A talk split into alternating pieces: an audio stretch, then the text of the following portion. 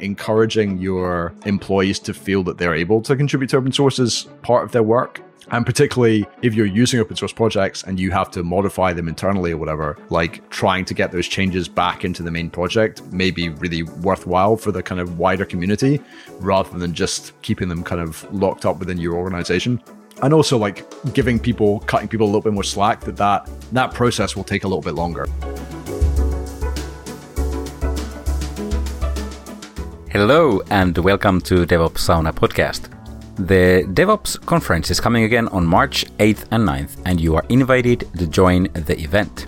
To build the excitement to the DevOps event of the year, we have invited some exciting people to join our podcast and share a bit of backstory to the themes we will be covering in the event. Before I introduce our next speakers, let me pose you a question. What is common between Linux, Apache, MySQL, and P H P? You guessed it right. It's the infamous LAMP, one of the most common software stacks for many of the web's most popular applications. But there's more. They are all open source. They are all heavily used by commercial organizations, and they all have an active community that keeps on making those products better. While using and further developing open source products is so obvious, nearly not all companies have a solid policy for their employees concerning open source contributions. Today in DevOps Sauna podcast, we have Marco Clementi, C T O of Eficode, and Mike McQuaid, staff engineer at GitHub and the Homebrew project leader. Marco and Mike discuss how Homebrew came to be, how Homebrew built an approach to contributions from the community, and what companies could learn from these experiences when they decide on their approach to open source. Let's get going.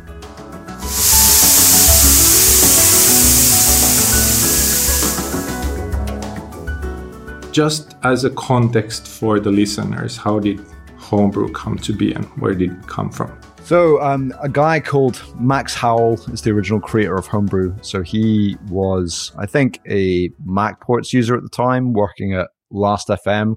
And he had a bit of frustration with the approach kind of MacPorts took to building software on Mac, where on Macs back then, as with now, there's various libraries that are provided by the system, but MacPorts kind of built everything from scratch itself just to be safe and didn't rely on the much of the, the Apple installed stuff.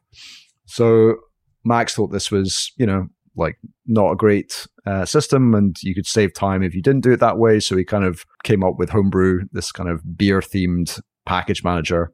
And this was, yeah, like thirteen years ago, maybe fourteen, I lose count. And so, yeah, he started building this thing, like more and more people started using it. And then I think maybe about, you know, six months after it started, I started using it myself. Um, I also built a sort of similar kind of hack around MacPorts to make it work the way that I kind of wanted. And I came across Homebrew and thought like, yeah, this could be sort of interesting. So yeah, so I, I kind of joined the project, sort of contributed a little bit, then got asked to be a maintainer. And then, you know, Max and some of the other maintainers from that period have since left, and I'm the last remaining old person from who was around back from those days. Interesting. Yeah, I remember I've jumped on the Apple wagon. So of course, with my parents, my father took home the first Next and then a number of other Apple computers. But then I, my personally, I jumped on the wagon from the first Air. And I remember using MacPorts. And then there was this uh, TextMate, actually, which introduced a new way of editing experience. And then Homebrew, which which were kind of the new ways of working. And it made me at, at least really happy. What's the current status of Homebrew? Well, so I guess over the years, we've kind of grown more and more, you know, from, I don't know how many users we would have had thirteen, fourteen years ago, because we didn't really have any analytics or way of measuring. But, you know, nowadays we've got like a fairly decent number of millions of people who kind of use Homebrew on a given uh, week. So we're just trying to continue to sort of keep the project running, keep the project growing, and dealing with all the kind of scale problems that result from it being... Thankfully, like being used by more people doesn't really affect our scale as much as just packaging more software and that software taking longer to build and more dependencies and all these types of things that kind of are tricky. And yeah, it feels, I guess, like at a lot of companies, I'm sure, it feels like, you know, we're a year away from everything collapsing into a heap at any time. But, you know, we managed to we managed to keep it going. Yeah, also, I think the addition of TAPS, I'm not sure when it was actually introduced, but but having TAPS and people being able to use their own packages and that being kind of out of the mainline is something I've been I've enjoyed a lot. Yeah, I think that's good. That's that's actually one of the last things kind of Max built before he sort of moved on from the project, really. Yeah, the, the idea of TAPS being like third-party repositories that anyone can sort of build. And we've been trying, because we rely more and more over time on GitHub infrastructure. So we're using, you know, GitHub Actions now and GitHub packages for our binaries and stuff like that. Um, you know, neither of which existed, well, even five years ago. So yeah, I mean, one of the nice things about kind of using these things that are provided by GitHub and hosting less and less ourselves is, you know, we now have pretty decent flows for effectively replicating our like uh, C I systems. And if you want to build your own packages or test them you, the way you want and stuff like that. So yeah, that's been a nice kind of evolution of the project as well. Yeah. Have you, by the way, followed at all the the so-called WinGet, which is really fresh? Like the first stable version came like three months ago or so. Yeah, I played around with it very briefly. It's it's funny because I used to, like back when I kind of first got started with Homebrew, it was probably less than a year after first using a Mac. Well, not using a Mac, but first kind of using a Mac as my kind of main computer. And yeah, at the time I was doing kind of cross-platform development, writing a lot of code which had to run on Windows, Mac, and Linux using uh, Q T. And yeah, back in those days, I was kind of pretty well schooled on development on all three platforms, whereas, you know, Linux has always remained hard to avoid. You know, I haven't run a, a Linux like desktop myself for a long time, but, you know, I've interacted with Linux servers for basically that entire time. And I've been using Mac as my main platform for that time. But yeah, I, I'm very far away from kind of using Windows for day-to-day development. For me, Windows exists, for my case, primarily just for playing games. Um, so yeah, I, I dabbled a little bit with WinGet from a like, maybe I can use this to install Steam and my graphics drivers or whatever. But like, yeah, it's for me, at least, like it's not compelling enough to kind of make that an essential part of my workflow. But if I was installing hundreds of development tools, then I think it probably would be. Kind of I see the, the biggest difference with between WinGet and Homebrew is that Homebrew is built by open source community, and the solutions b- behind WinGet also were. But now as it's, as it's getting enterprisey, how do you see the, the difference in Homebrew? Anyway, is more like a developer tool. So if you install a package, it's the latest. And if you upgrade, you upgrade to the latest package. So it doesn't the same way work in enterprise and, and environment. How do you see that difference? Yeah, no, that's that's a really good point. I mean, Homebrew very much grew out of individual developers using it. Um, and, you know, now I think it's, I would say probably still the majority of our users. I mean, I don't have any real evidence for this beyond speculation and bug reports, but I, I think probably the majority of our users are people who write some sort of code in some sort of way, you know, like whether that's R or Bash scripts or web design or whatever, like it, it's pretty broad at this point. But I think that's, you know, a big difference compared to, as you say, kind of more maybe enterprise package management systems where the primary kind of users are not even the people who are consuming the software. They're the people who are like, you know, sysadmins or network administrators or whatever who are kind of trying to like update a fleet of software. And, and as a result of partly where we've come from and partly where we still are, like I think Homebrew has... I mean, I think it would be fair to say kind of an uneasy relationship with the enterprise in some ways, and that there's a lot of things that a lot of kind of big enterprises want to do when they're using Homebrew. And we kind of say like, well, what you're asking for would require a hilarious amount of work on our part, and we don't want to do that. So we're going to build the tools so that you can go and do this yourself if you want to, but we're not going to do it for you because we don't want to, and it's not fun, and we're volunteers. So whereas, yeah, if we were like a commercial company, or if we were a department inside of Apple or Microsoft or whomever, then I think, you know, we would have a very different relationship with that audience. But then again, representing a sli- slice of the, the community, I can say that that's also the appeal of Homebrew, definitely. Like being able to just having the latest package, or are there new updates? Yes, let's just upgrade. And, and there you go. So for development purpose, definitely exactly what's needed. Yeah. And going around the office, everybody knows what Homebrew is. So, yeah, I think as well, it's, there's been, you know, I think there's been quite a lot of improvement in the last, I would say, like four or five years. And I think big cases like the log four j stuff recently has highlighted this, but I think more now than previously, enterprises realize like, okay, well, we have all these dependencies and we've got to keep things up to date.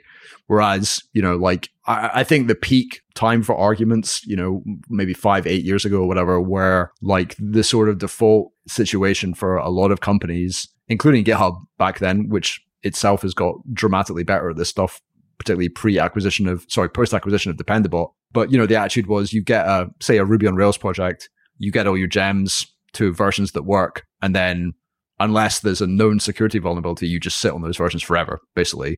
I, I know what you mean. I so well know what you mean. Yeah. And, and and Homebrew in some ways is designed specifically to not really let you do that, because like I personally feel like a responsibility. Like I, I would rather a bunch of people get frustrated because something gets upgraded and broken every so often than knowing that we have built something that makes it very, very easy for people to sit on known exploitable software and have their machines potentially, you know, compromised because we kind of wanted to give them a nice, easy way to do that. So for me, like the kind of the Homebrew, I guess, is what you would describe as a rolling release package manager. So we don't have, unlike Ubuntu or Debian, this idea of like every so often, everything has a nice stable base and then we just do security updates. You know, when, if you've installed like MySQL, say, if a new major version of MySQL drops, you're going to get upgraded to that unless you tell Homebrew not to do that. So, um, yeah, like we've just, we've always tried to have that attitude of like, you know, if you want to sit on an old version, you can do that, but you need to be quite intentional and explicit about doing that. Yeah, for me, actually, the only only package that causes constant trouble is Image Magic. Goes back to the legacy stuff, but that that's one of the only Homebrew packages that causes, because of the other dependencies, maybe also OpenSSL, but that's where you're good to have those problems anyway. So talking about the open source and developing open source, and of course me as the C T O at Eficode would like to understand also what's the difference between individual and, and company responsibility for open source today. How would you see open source development? Do you do it as an individual or as a as a representative of some community like the company? Yeah, I think that's an interesting question. I think it can be quite hard to tell because, you know, I, I do some of my work on Homebrew. And I guess particularly, if, you know, if you were to look from the outside and, you know, maybe haven't read anything I've said or whatever, and you're like, okay, Mike is a project leader of Homebrew. Uh, Pro- Homebrew is used by a lot of people. Homebrew is a project on GitHub. GitHub uses Homebrew.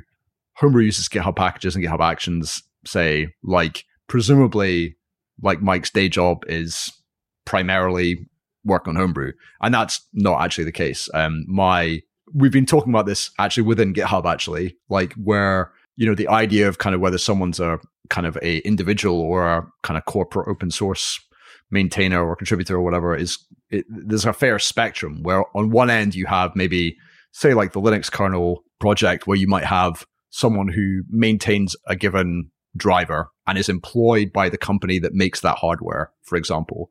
And if they were to kind of quit like that company, there would be no expectation that they would continue to work on, you know, improving the hardware for the company that they've left. And similarly, you know, if they work nine to five, Monday to Friday on their job, that's when they're going to be answering emails related to kernel development on this hardware. And on the other end of the spectrum, you have like the far extreme other end of the spectrum, you have someone who maybe works for a company that is very hostile to open source software. And that person, if you submit an issue or bug report or a pull request or whatever, they are only going to respond after five p.m., Monday to Friday, or at the weekend. Um, and that there's literally no overlap between that person's job and their open source development. But I think increasingly more and more people are somewhere in the middle. So in my case, I'm an individual. I'm, you know, no one at GitHub has ever told me to kind of do things on Homebrew or work on Homebrew, or, well, people have occasionally tried and I politely decline because that's not what my job is.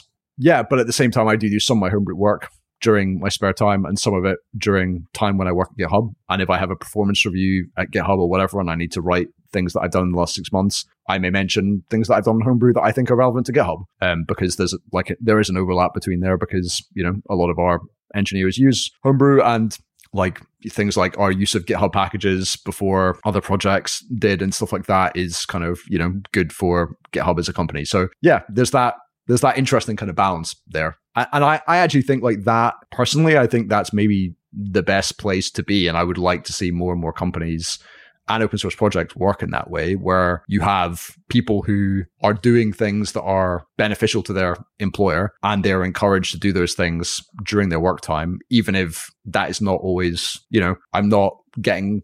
There's no project manager at GitHub who assigns me issues of things to go and fix on Homebrew, and then I come back to them and say, what should I do next? And equally, the engineering leadership at home at GitHub does not tell me, you know, don't like make go make Homebrew do this, go stop Homebrew doing this, whatever. Like, so there is that detachment, but at the same time, I think it's a, a more healthy balance, and I think both parties benefit from that, because Homebrew gets some of my time, um, and GitHub gets, you know, what you produce, essentially. Yeah, yeah they they benefit from Homebrew being better, and they get the to have open source maintainers in the company who can provide feedback, because uh, open source maintainers are very important to GitHub as a company. For us at Eficode, it's we have a few projects that we've been involved in. In, for example, Helmsman, which has to do with Helm's charts and Kubernetes. And then we've been part of Robot Framework, which is an acceptance testing tool, right, written based, based on Python. And it's it's become part of the D N A of open source to when we build a library for either to then release it as an open source. But I noticed that that's something that we, it happens automatically. But then when you are, we are mainly a consultancy company. And I see being a consultancy company and working with different open source tools, it doesn't automatically happen so that you would actually contribute back to that open source tool, but you rather try to make the environment work according to how the open source tool works today. Of course, there are exceptions, but that's my experience. So it's kind of easier to build something small and release it as an open source than to actually join a bigger project. So you can pick Homebrew or another example if you want, but if, do, how do you see people? We already see something like ten K people who have contributed to Homebrew. Are there people who have just decided to jump on board because of some trigger, or is it more of these like random contributions? Yeah, I think it's a bit of both. I mean, I've always thought, like, I guess I've been involved for a little while with the open source community. I think I first got involved with kind of the main project I was first involved with actually writing non-trivial amounts of code for was K D E back w- like fifteen, sixteen years ago, or whatever it would have been. And yeah, it's something that people used to talk a lot about back then, which they don't as much nowadays, but I would like to see a resurgence, is the idea of open source being about scratching your own itch. So like, it's about solving problems that you yourself have. And it, I guess the situation you described there, Marco, where if you have an open source tool and you're wanting to use it and you use that tool and you don't contribute back because the tool kind of, you know, you instead you maybe might modify the way you use the tool rather than modifying the tool. I see that as a great outcome. Like that's, that's perfect. That, that's, and I, I'm sure the maintainers of that project would be happy to know that you didn't have to like hack it to pieces to make it, to make it work the way you wanted it to. And I think that the perfect almost like, I don't think, firstly, that every user or even, you know, large numbers of users of a given open source project should contribute back code almost for the sake of it. Because I, I think, you know, if, unless they feel like they have a need to do that, it's not terribly beneficial. But I think most of the people who get involved with Homebrew, myself included, all the other maintainers included, and I would imagine the vast majority of the contributors, if not all of them, are they bump into a problem with Homebrew uh, that they specifically want, and sometimes not even a problem, sometimes just a, a thing that needs done, a task, that it will make their lives better or easier if that gets done. So as a result, they do it, and then we review it, and then we merge it. And if they get very good at doing that, then they become a maintainer. I actually, yeah, I think that's the best way of doing it. And I, I think Homebrew, we have a really large number of contributors because, again, we've like we've taken a slightly different approach to package management than a lot of other projects do, in that we kind of like crowdsource updates basically. So if, you know, not something super popular like W Get, but say there's, you know, say there's a, a lesser used package, maybe used, you know, gets a hundred or a thousand downloads a year or whatever, we're not going to notice, you know, and there's probably thousands of these packages, we're not going to notice necessarily when that gets updated. So we have, we're trying to build more tooling so we can auto detect some of this stuff, but a lot of this thing through the majority of Homebrew history, that gets updated when someone who uses it is like, oh, I wanted the latest version of this and it's not in Homebrew, so I'll submit a pull request to update this thing. And what we've tried to do is, instead of automating that away, we say, well, we're going to try and make it as easy as possible to do that. So there's like a, a Homebrew command you can run, which literally you just type in the name of the package, the name of the new version, and then it will like basically test it, make sure that the download, the new version actually exists or whatever, and then it'll open a pull request for you. So you can do that without really ever having used GitHub before. And, you know, you'd need to have an account, but it's basically just trying to lower that barrier of entry so people can get involved much more easily. And I guess we, you know, some of those people will do that once and never come back. Some of those people will do that and they'll only ever use that tool. And then some of those people will use that tool and then they'll kind of grow beyond that tool and they'll start making contributions and maybe become a maintainer or whatever it may be. But yeah, I think that that idea of kind of trying to make it really easy for people definitely helps, combined with the idea of basically being a bit lazy and being like, well, we're going to let our community some, handle some of this rather than the expectation that we're going to handle it all for them. Yeah, sounds sounds very reasonable. Also, probably something that's kind of a modern approach to open source, making it easy for the contributors. And also like exporting the parts that you simply couldn't maintain to the community in, in such a way. You've written a lot of the ways how people should contribute. And of course, we see the guidelines and automation and everything in place in, in most modern open source projects are already. What what would be your like main tips for a new contributor? To Is that for a new contributor who wants to in get involved? Open source, yeah. We, yeah. You can pick either Homebrew or just open source altogether.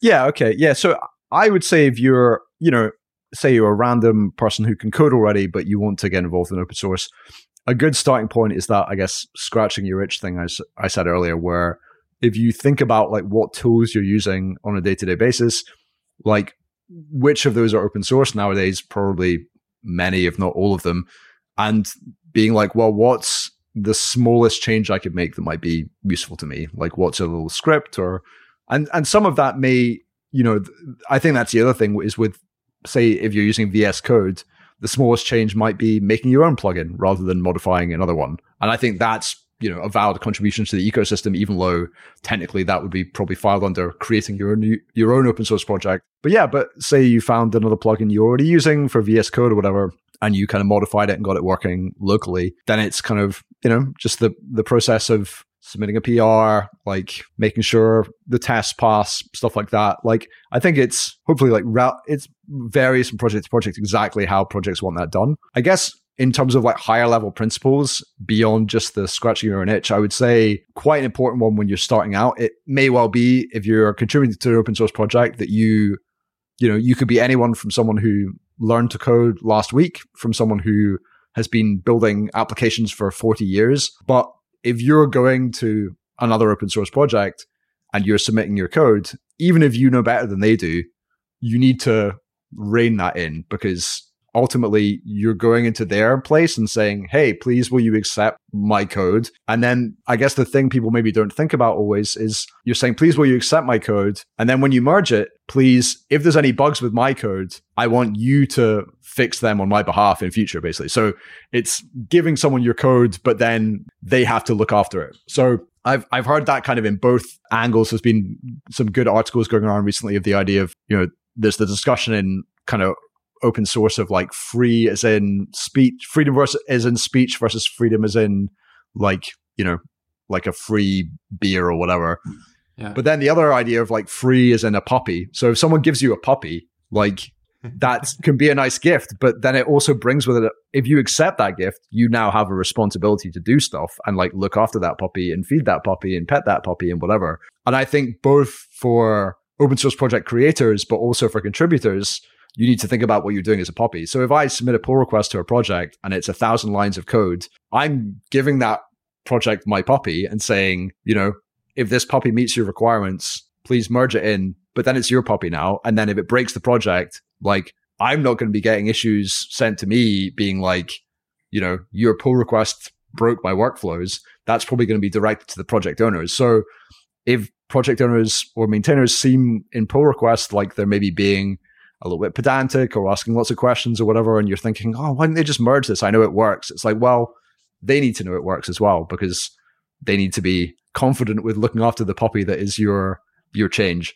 This is really interesting, because for me, uh, thinking about open source, it's always like, I come from the Finnish background and looking at our Finnish consultants, and the whole thinking in like in Finland often is very humble, which means that I'm not good enough to contribute to open source. And as you already said, you said the keyword, like even if you've coded only a week, you could already make a contribution. And many contributions would be just upgrading numbers in README files or just wiki pages or similar. That's, I, I would see that as valuable work for the community as the code itself. Yeah, definitely. But the puppy concept is pretty cool. So I'm going to ask another question. How do you see the puppy being given out? Can the person themselves decide if they want to also take care of their that puppy, or is it always just like a given that that the initial thing is that you give the puppy out? And it depends on the project, and I guess yeah, the puppy metaphor originally was, I forget who created this, it's a complete genius. Um, I could probably find it and we could put it in the show notes or something. But the original idea was the idea that like an open source maintainer, like when I say you can use my project, I'm saying, you know, the gift I'm giving you is like a puppy, because you can use my project, but from the open source licenses, there's no guarantee that that works. There's no guarantee it will meet your use cases. As I mentioned earlier, with the big enterprises who use Homebrew, like there's no guarantee that we want to support your use case. So that I'm giving you something, but with the expectation that you may need to do work to make it work for you. Um, and you can't come back to me and be like, hey, I don't want to do that work because you've agreed to that. But I guess in in reverse, like the kind of contributor contributing their puppy to the project idea, like I think, yeah, there's some projects where, you know, if you have a single contribution, they will add you as like a maintainer, and then you can immediately start maintaining your own code that you kind of had merged into the project and stuff like that. I think it depends from project to project whether that's the way they do things. So if it's like an N P M, like say an N P M module, often those are so small that like, it doesn't make sense to have like forty maintainers for something which is like fifty lines. But then on the other side, if there's something which has like a very, I think uh, Node.js was famous for being very liberal with adding no new, lots of new maintainers if people contributed. But part of that, I think, was on the back of like they had a, you know, a release process and a Q A process to make sure that kind of, you know, any maintainer could randomly start changing the code. But like we were going to make sure before we did a new release, like a one point oh or two point oh or whatever, that everything worked the way it was meant to. Um, and if not, then we could fix things and work around things or whatever. Whereas in Homebrew, with it being a rolling release, we've ha- kind of by necessity have to be a little bit kind of stricter on that, because if you have the ability effectively to push out new software versions to millions of people, like I want to see more than like a single good P R before I give you that much trust, basically. But yeah, but on another project, like if I was making a GitHub repo that was just a collection of lists or whatever, then yeah, sure. Like there's very limited damage you could do to people by just being a maintainer there. Um, so yeah, like it's, I would be more liberal and willing to kind of have people come and join more readily. Yeah, I would reckon also that that comes out of the community work and the experience, how it eventually lands into being. So that's also interesting in open source community for me. Like any community work, usually you end up into a pretty good solution as a community, as opposed to just one person doing or just having a business target for a certain thing. So it's like crowdsourcing in a new way. Yep, exactly. It's Lauri again. At Eficode, we want to build the future of software development. We are part of European research projects on test automation, called TextMate, and serverless technologies, called Radon. People at Eficode also contribute to a variety of open source projects and are responsible for several open source plugins. These are associated with the Robot Framework, Jenkins, Kubernetes, and Helm. You can find a link to our open source projects in the show notes. Now, let's get back to our show.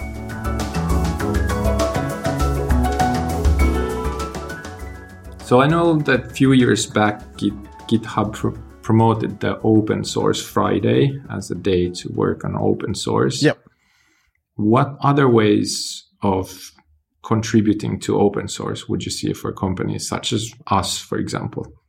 Yeah, so I think the the open source kind of Friday concept was one that we've been doing at GitHub internally for a while, and then we sort of rolled it externally with this idea of, you know, you try and contribute to open source a little bit every Friday uh, at least. And that's, you know, like not everyone in the company kind of follows that. And some people do more than that. And some people don't do that or whatever. But it can be a nice almost like framework, I guess, almost like a kind of New Year's resolution. You might be like, every Friday, I'm going to go for a run. Like instead, every Friday, I'm going to, well, not instead. You don't have to pick between running and open source. But doing both at once, I think is quite hard.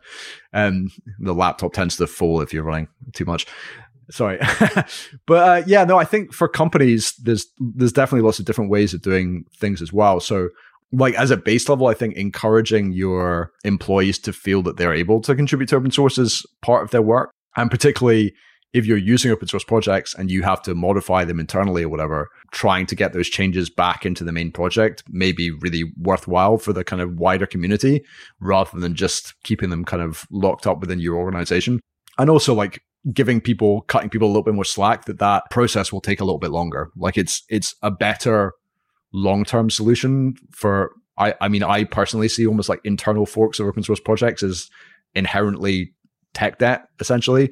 Um, whereas if you can get those changes back into the main projects, then that's going to be better for everyone involved. But then if you can't contribute code as well, then I think sponsorship of open source projects is worthwhile as well. So um, either through something like GitHub Sponsors, or again, if you have like personal connections as well, there's the potential to do things like sponsor meetups for that open source project or conferences or whatever it may be. Or then there's, again, depending on whether open source projects are run by individuals or groups of people, this may or may not be possible. But with some projects as well, like if you are kind of having a lot of difficulties with a project, like, you know, rather than going on the issue tracker and being really demanding and stomping your feet or whatever, then perhaps reaching out to the maintainer and saying like, look, we're a company, we maybe have tighter timescales or whatever. Would you be open to a consulting arrangement potentially for where you can help us with the open source project, but for kind of for money? I think that can be, that's sometimes not like directly kind of advertised, and not every open source maintainer would want to do that. But I think that's like, a,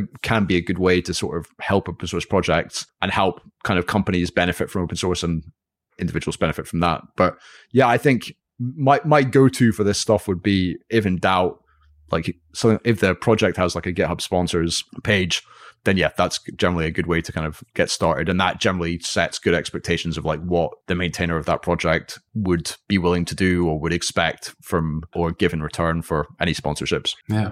And that's actually also non-obvious. Two non-obvious things I noticed there. The first one is the sponsoring and, and indeed the GitHub Sponsors, and also having people like doing contract work based on, for example, an open source library is really good. You often, oftentimes see in, in Reddit or similar, just these funny puns of, of maintainers of projects that there are like job applications with a certain amount of years of that particular library. And then the maintainer don't even have that amount of experience yep. with it. And, and it's kind of like the exact opposite. So I'm not sure how much is talked about open source and DevOps and automation. You've already mentioned about Homebrew, various automation methods and continuous delivery and automated releases and everything. And I see that from your blog, if someone's interested, can also read heaps more of the way you've done like continuous delivery. What I've been thinking also is in open source community, it's not a topic that's spoken a lot. So because the core of open source is usually a product, something that you create for a purpose, and then you have contributors to fix it. But surprisingly, most of the open source projects do have proper testing and proper release methods and good practices and pull requests and all that in place. Where do they come from, and how does the community know to build this so-called DevOpsy environment around also open source products?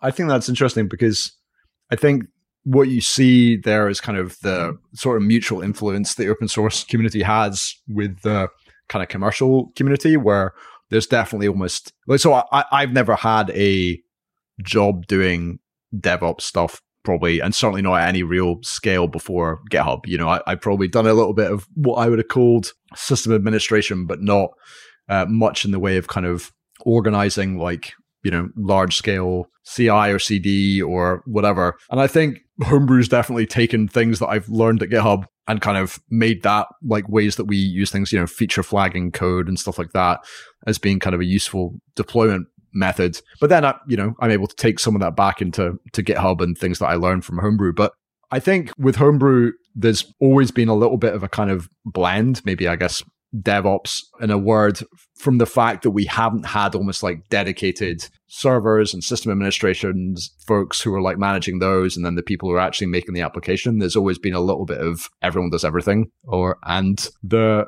like most of the kind of C I C D stuff. Like when I joined Homebrew, we didn't have any C I. Like everything, every change was manually tested on a machine of a maintainer, um, or just, you know, eyeball scanned and looks good, ship it sort of thing. And like as the project's grown in kind of scale and the number of contributors or whatever, like we built, and I guess particularly I, like I'm I'm a sucker for like automation, like more tooling, more automation, like doing less stuff manually because I'm exceptionally lazy basically.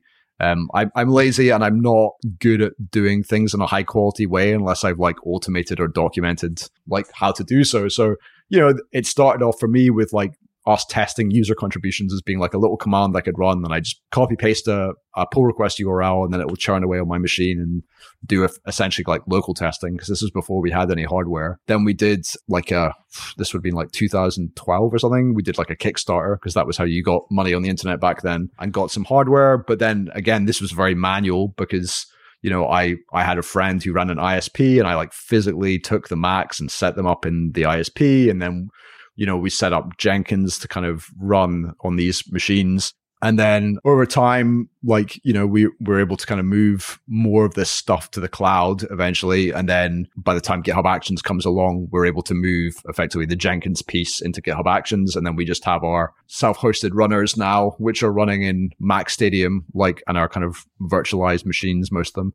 So yeah, so like we're definitely kind of a lot more like DevOpsy than we used to be in that regard. But yeah, it's it's funny because it, it's just felt like a fairly slow but like natural evolution of almost like building up like what what what do we need to do? What are the tasks that we're doing right now that could be automated? And partly as we want to reduce those times, but also as the project grows and the scale of the project grows, and we aren't able to scale our people as much as we scale our users or contributors or whatever, then being like, yeah, we have to automate more of this stuff. So yeah, it's funny because the the expression continuous delivery is something I probably only heard like, I don't know, like four or five years ago or something like that. But it's something I've always personally internalized from like through, I guess, more or less my whole career. Like I, I worked previously at a startup called Mendeley, and I only worked there for a year as the first employee, but we had, you know, effectively on any build, you could like push a commit and then it would spit out like a installer for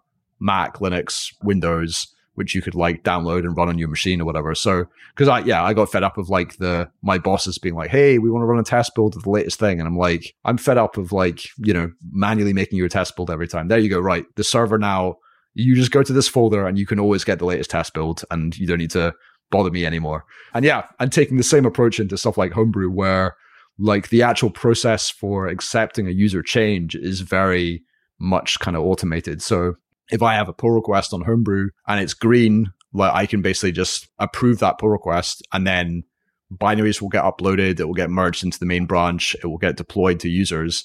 And it's only when the pull request is read that it's maybe a little bit more time and effort is required to figure out like what the problem is, why is this happening, maybe explain it to the user, maybe debug things, you know, maybe some of our infrastructure is broken, whatever it may be. Like making almost like the happy path really, really easy and really nicely automated and across our infrastructure has been a really big win. It's interesting. I picked two different concepts from here. Here, I've always thought, so my first, I think my first open source contribution is actually to cruise control.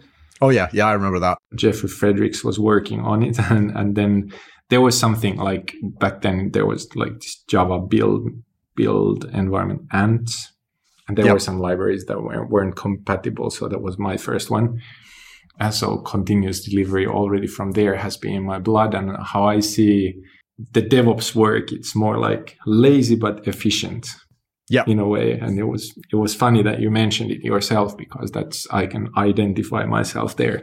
But then again, also as DevOps and all this continuous delivery and automation has matured, I can also see the other side of the things, which is we need this package and we want to try it out. We want to ship it to our customers. Is that you created the the like installation pra- package creator for the exact purpose of being able to deliver. So quite literally explaining the the DevOps. And it's yeah, I remember when Travis C I was was introduced the first time, there were like GitHub started showing these labels of build passing, and then there was this code quality passing and similar. And now, of course, we have GitHub Actions that's already doing that that for us. And also, if we look at release notes and everything, everything has been more or less automated. And it's contributing to libraries that, that, for example, GitHub or, say, Google manages. There's also automation for the license agreement of actually approving that when I when I give you my puppy, it's okay to give this puppy and you own it now. So I guess one question comes to mind when, when looking at what's happened in the past in, in the open source development. And, of course, your experience from prior is... Now that there's more automation, I noticed that you said that the automation works as a more gentle commenter on things that should be changed on the pull request. So people easily fall in love with their changes. And if they don't quite match with the contribution to the actual core code, if you comment it as a person, it's easy, more easily taken as like as a negative. Yep. Whereas when, when you're doing it with automation, it's it's kind of you're like, okay, this is the automation. The automation says that I should take it. Like it's like the automation versus empathy thing. So how do you how do you see automation changing that in now and in the future? Yeah, I think that's a really good point, and I, I completely agree. Like I think like there is a different dynamic from getting the same responses from a, a bot and from a human. And I think partly as well, almost like, I guess, working in, in GitHub, the company, and also on GitHub, the platform. Like, I live in Scotland. A lot of people who work on Homebrew live in America. And it doesn't work very well for us to have a continually back and forth, because it may be I make a comment and then twenty-four hours later, they, well, not twenty-four, twelve hours later when I'm asleep, they respond to my comment. And then twelve hours later, I make another comment. And, you know, something can quite easily take a week that way. Whereas if they can push a change and then get some like that feedback straight away, and then they can have that back and forth with the bot rather than with me, you know, th- that is in my mind kind of inherently empathetic, where they might not like what the bot is saying, but at least they're able to get that feedback quickly. And hopefully the bot can communicate how they could maybe even run that on their machine to get that even more quickly. But I think as time goes on, I think we're going to see more and more both open source projects and kind of commercial projects kind of lean into this sort of automation, because I think something that I've always felt is, and I try and nudge other homebrew maintainers and I guess people inside of GitHub to do is, you know, if, you, if you're making the same comments on pull requests again and again, you need to ask yourself pretty quickly, like, how could this be done by a bot rather than by me? Because in the software industry, in most of the world, like C P U time is way cheaper than human time. You know, in, in the software industry, more or less the most expensive resource is the time of the people that work within it. Um, and particularly, I guess, as you get more senior and hopefully well compensated, then your time becomes even more valuable. And, you know, you simply can't afford to go and spend hours and hours and hours nitpicking things that could have been easily done by a bit of software. And yeah, and I, I think that's like a direction of travel that we're going in. But I think there's a balance there where it's making sure you don't try and automate the parts that should not be automated. So like, I remember when people were leaning more and more into this stuff a few years ago, I saw some open source projects would automate. A little bot would say, oh, thank you for your first pull request or whatever. And to me, at least, like that's, it, that doesn't mean as much. Like, I don't mind a bot saying my code's bad, but when a bot says my code is good, then it's like, well, you know, you're just a robot. Like, you're not, you know, there's no almost like emotion or empathy or human connection in that part. Whereas when like a human says, hey, like, you know, I'm really happy to have you do this. Thanks very much. Like, I'm grateful for your work or whatever. Then that, you know, that, that human connection is a really nice thing. And it's funny because people have, I've met various people who've contributed to Homebrew over the years at conferences and things, and people come up to me and say, oh, you know, my first contribution, you said this really nice message, so thank you for that. And it's funny because, you know, people have different views, but um, I have like a saved reply on GitHub where I say, you know, like, thank you for your contribution, like, you rock. And then it kind of inserts the person's name in there. And pretty much everyone gets the same saved reply. But, you know, I, I still mean it. Like, it just, that's a way for me to communicate what I feel very quickly. And I still personally think that that saved reply coming from me as an individual means, even though, you know, it's a couple of key presses, it means more than it, it does, even if it was longer and more articulate coming from a, a bot, when people just know that that's an automated response. So, yeah, then again, I always look at things from from scaling point of view. And I'm I'm quite conscious with my GitHub profile, as in how many comments do I do, because it also, it, it reflects really well my mental well-being. And if I'm somewhere at the level of two K commits per year, I know that I've been pretty healthy that year. And if I don't do commits, it means that I have had something that has like taken the juice to do actual work or actual coding work. And looking at, for example, your profile and the fact that that you, you really do review a lot and, and a lot of pull requests, being able to be just scalable in the way that you give feedback and, and give props to the people who actually earn it is, for me, a natural way, the same way as in automation, being lazy but effective. Yeah, I like to think so because, yeah, I mean, that's what I want to do, right, is I want to make pers- someone feel as good as I can in the shortest amount of time. And I mean, I guess in some ways it's like any other human relationships, right, where like if I got my my partner some flowers or chocolates or whatever, like it would mean more if I like maybe grew those flowers myself in a forest and then gave them to, or I baked those chocolates by hand. But at the same time, like, you know, that maybe doesn't scale. And if I said, you know, I I baked these chocolates by hand, but I'm afraid I didn't have time to like pick up the children or buy our food or do this because I was too busy making those chocolates, then they might not taste as good as some nice ones bought from a shop that still, you know, my heart went into it, but I've also done the chores as well, you know, like, yeah, yeah. So yeah, I think it feels like, I don't know, like as I get uh, older and more experience in the industry and in open source and, and in life, it feels like everything's a trade-off really, where like, you know, and what, I guess what you're trying to do for me with like open source is like figure out those places where I can kind of dedicate my time most effectively so that, you know, if I double the time, I'm going to get double or more the impact. Yeah. And be very wary of the cases where I spend twice as much time and I get ten percent more impact or whatever it may be. Because, you know, I guess as a counterpoint for an example, you know, people have pointed out to me in the past that like I went through a period of kind of maybe being more involved on Homebrew, but m- my responses were more terse and some people were upset by them or like thought I was a, you know, an asshole or whatever it may be. And that was never intended, but it was just like when I'm trying to go and reply to one hundred comments in thirty minutes, then I'm just gonna be like, type, type, type, enter, next tab, type, type, type, enter, next tab, you know? And yeah, it's probably been a little bit better for me to slow down a little bit, write longer, nicer messages, maybe get a little bit less done, you know, than have people think rightfully or wrongfully that I'm an asshole.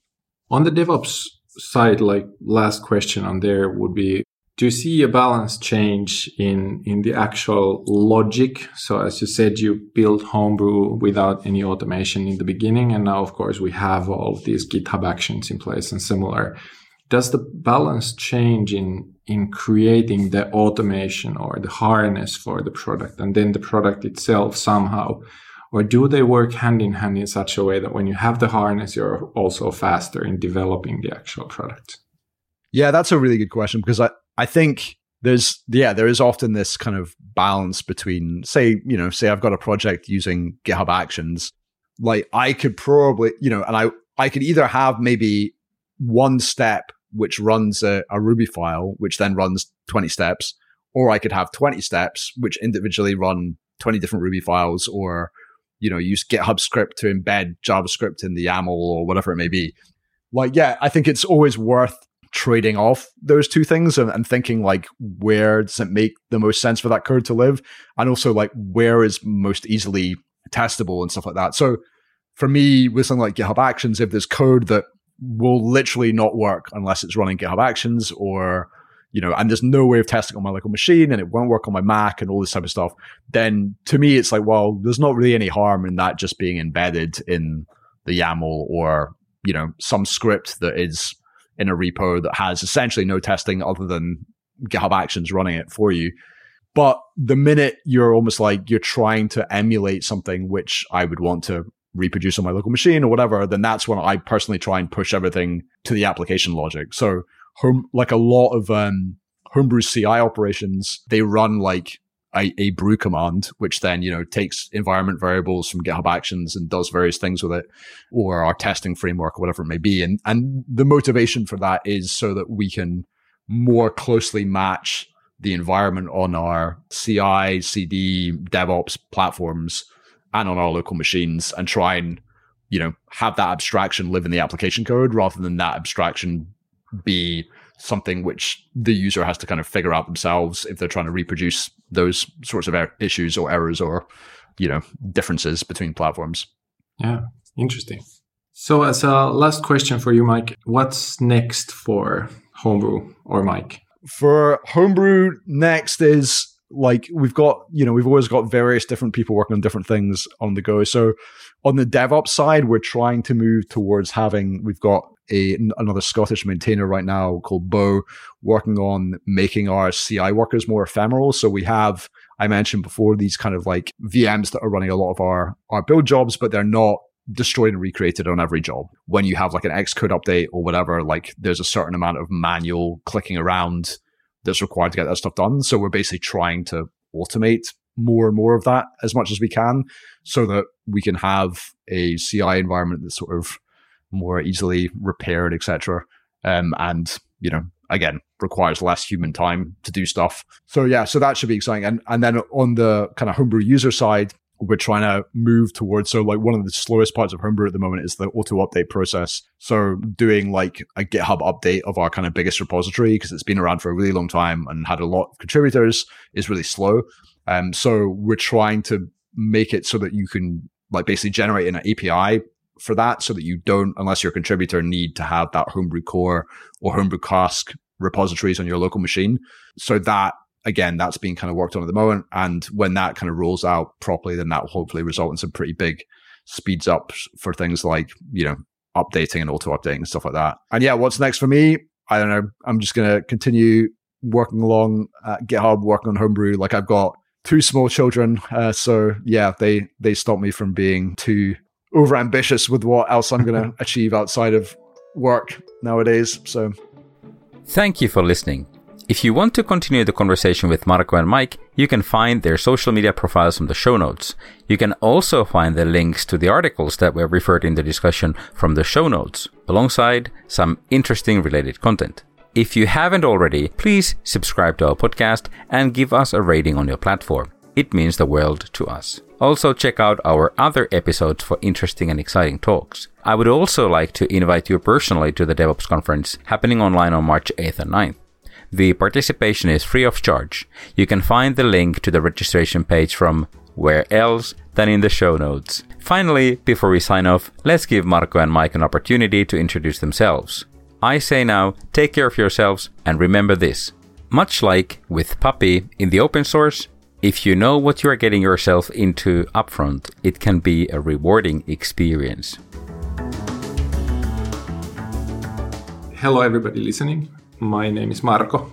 I'm the C T O of Eficode. Eficode, as you know, is a company employing roughly five hundred people in eight different countries. What we do is DevOps consultation and different solutions. In DevOps, our own tooling as a service solution, and then lots with work with our partners, namely GitHub, Atlassian, and similar. I just took a look. We have at Eficode, we have Wait four, which was built for Docker Alpine images. To wait for other containers, it has something like fourteen hundred stars currently, and that would be my biggest open source contribution. Of course, lately I've been working on the number of DevOps tools like the Azure, GitHub Actions, and Terraform, Google provisioning tools and such. Personally, I also enjoy working on open source. I'm uh, Mike McQuaid. I'm a software engineer working at GitHub. Uh, my title there is staff engineer on the communities team. So our communities part of the company focuses on building communities on GitHub, mostly the open source community and the sub communities within that. And then outside of my day job, I'm also the project leader for the Homebrew, macOS, and more recently Linux package manager, which I've been working on for, I think, about thirteen years.